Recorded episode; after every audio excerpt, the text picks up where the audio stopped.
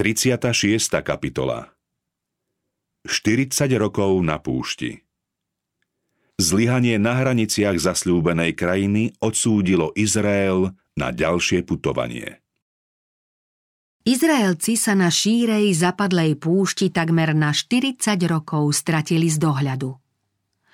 Mojžiš hovorí – Putovanie z Kádeš Barnéji až po potok Zeret trvalo 38 rokov, kým z tábora nevyhynulo celé pokolenie bojovníkov, ako im prisahal hospodin. Aj ruka hospodinova doľahla na nich, aby ich vyhubila z tábora až po ich úplné vykinoženie.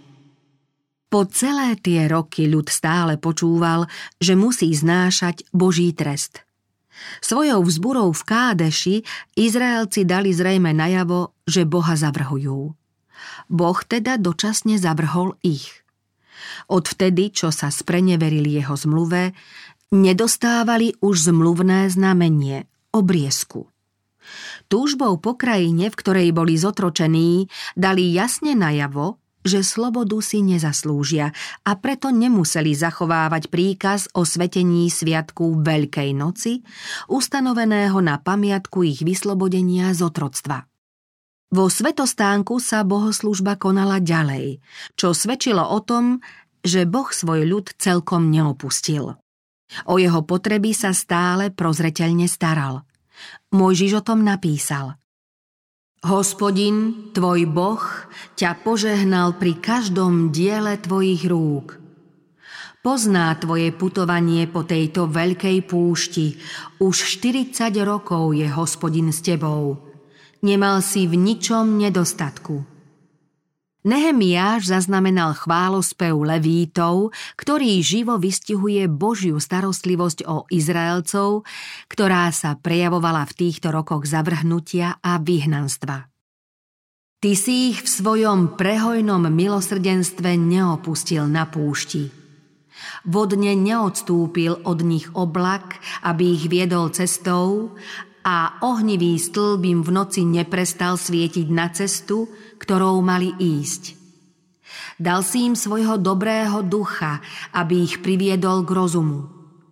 Ich ústam si neodoprel svoju mannu a dal si im vodu, keď mali smet. 40 rokov si ich opatroval na púšti, nemali nedostatku.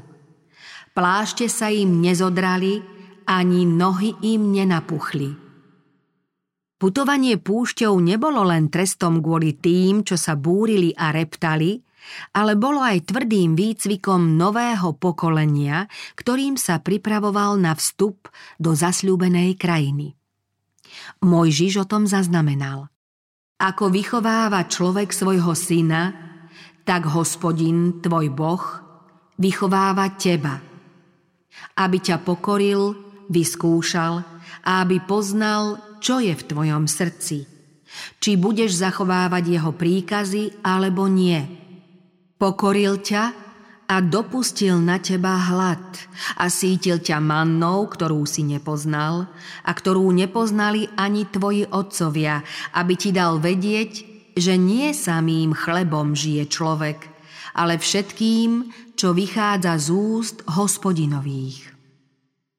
Našiel ho v pustej krajine, kde nevzhľadná divočina vie. Ujal sa ho, staral sa oň, chránil si ho z zrenicu oka. V každom ich súžení mal aj on súženie a aniel jeho tváre ich ochraňoval vo svojej láske a vo svojej lútosti ich on vykúpil. Pestoval ich a nosil ich po všetky dni veku. Jedinými správami o živote Izraelcov na púšti sú záznamy o ich vzburách proti hospodinovi. Pri Kórachovom povstaní bolo zabitých 14 tisíc Izraelcov. O pohrdaní božskou mocou svedčia aj niektoré ojedinelé prípady. Pri istej príležitosti syn izraelskej matky a otca egyptiana, čo vyšli z Egypta, odišiel z miesta určeného pre primiešancov a vošiel do izraelského tábora, kde si nárokoval právo postaviť si stan. Boží zákon to však nedovoľoval. Potomkovia egyptianov nesmeli totiž až do tretieho pokolenia bývať medzi Izraelcami. Medzi ním a jedným Izraelcom vznikol spor a sudcovia ho rozhodli proti priestupníkovi. Nad rozhodnutím sa previnilec tak rozúril, že v návale hnevu preklial sudcu a rúhal sa Božiemu menu. Okamžite bol predvedený pred Mojžiša. Mojžiš poznal prikázanie, kto by preklínal otca alebo matku, prepadne smrti. Tento prípad však nespadal pod žiadne prikázanie. Šlo o zločin taký strašný, že Mojžiš sa musel obrátiť k Bohu s prozbou o riešenie. Priestupník bol uväznený a musel čakať, kým sa neprejaví Božia vôľa. Rozsudok vyslovil sám Boh. Rúhač mal byť na Boží príkaz z tábora vyvedený a ukameňovaný. Tí, čo boli svetkami jeho hriechu, dotkli sa rukou jeho hlavy, čím dosvedčili, že obvinenie je pravdivé. Svetkovia potom prví hodili na ňo kamene a k výkonu trestu sa pridali aj ďalší z prítomných. Podobné zločiny sa mali v budúcnosti trestať podľa vyhláseného zákona. Každý, kto prekľaje svojho Boha, ponesie svoj hriech. Kto by sa rúhal menu hospodinovmu, má byť vydaný na smrť. Nech ho celý zbor ukameňuje. Nech je vydaný na smrť cudzinec i domorodec, ak sa rúha Božiemu menu. Sú ľudia, čo pochybujú o láske a spravodlivosti Boha, ktorý tak prísne trestce za výroky vyslovené v návale hnevu. V záujme lásky a spravodlivosti treba všetkým jasne ukázať, akým veľkým hriechom sú slová vyrieknuté v zlosti. Potrestanie prvého previnilca malo byť ostatným výstrahou, že Božie meno treba mať v úcte. Keby hriech onoho priestupníka zostal bez potrestania, škodlivo by to ovplyvnilo morálku ostatných a následkom toho by mohlo zahynúť mnoho ľudí. Tí, čo sa pripojili k Izraelcom pri ich odchode z Egypta, boli príčinou ústavičných nedorozumení a zdrojom pokušenia. Tvárili sa, že už neslúžia modlám a že ctia pravého Boha. Ich predošlá výchová skúsenosti im však tak poznačili povahu a návyky, že boli viac menej presiaknutí modlárstvom a poškvrnení neúctou k Bohu. Práve oni najčastejšie vyvolávali spory, stále sa na niečo stiažovali a celý tábor znepokojovali svojimi modlárskymi zvykmi a reptaním proti Bohu. Krátko po návrate Izraelcov na púšť sa vyskytol prípad prestúpenia príkazu o sobote za obzvlášť priťažujúcich okolností. Hospodinovo vyhlásenie, že Izraelcov vydedí, vyvolalo vzburu. Istý Izraelec v hneve nad tým, že nesmel vojsť do Kanánu, bol odhodlaný neposlúchnuť Boží zákon a odvážil sa zjavne prestúpiť štvrté prikázanie. V sobotu vyšiel zbierať drevo. Izraelci mali prísne zakázané v sobotu klásť oheň. Zákaz sa nevzťahoval na Kanán, kde chladnejšie podnebie vyžadovalo, aby ľudia oheň používali. V teplej púšti však oheň nepotrebovali. Čin tohto muža bol teda zámerným a opovážlivým prestúpením štvrtého prikázania. Tento hriech nebol spáchaný v roztržitosti či nevedomosti, ale z vyzývavej bezočivosti. Muž bol pristihnutý pri čine a predvedený pred Mojžiša.